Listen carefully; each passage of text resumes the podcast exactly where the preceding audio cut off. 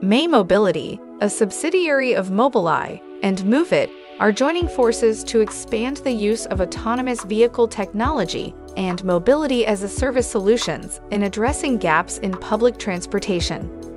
The partnership is expected to capture a share of the projected $2 trillion total addressable market for mobility as a service.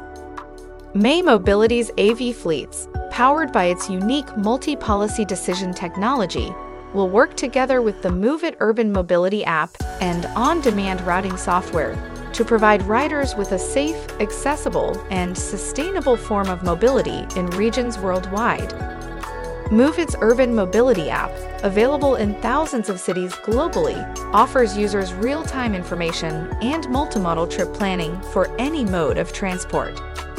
Edwin Olson, co founder and CEO of May Mobility, stated a big part of our go to market strategy is to partner with industry leaders that will take our services to the next level. Moovit is a trusted industry leader that serves more than 1.7 billion riders globally, and their services and relationships will further enhance our ability to scale.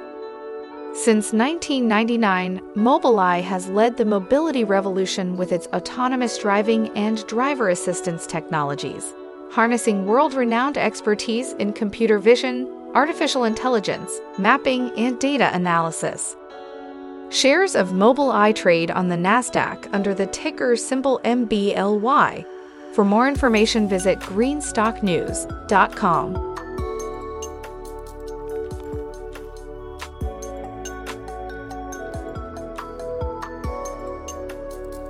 Thanks for watching Greenstock News. If you like the video, please hit the like button.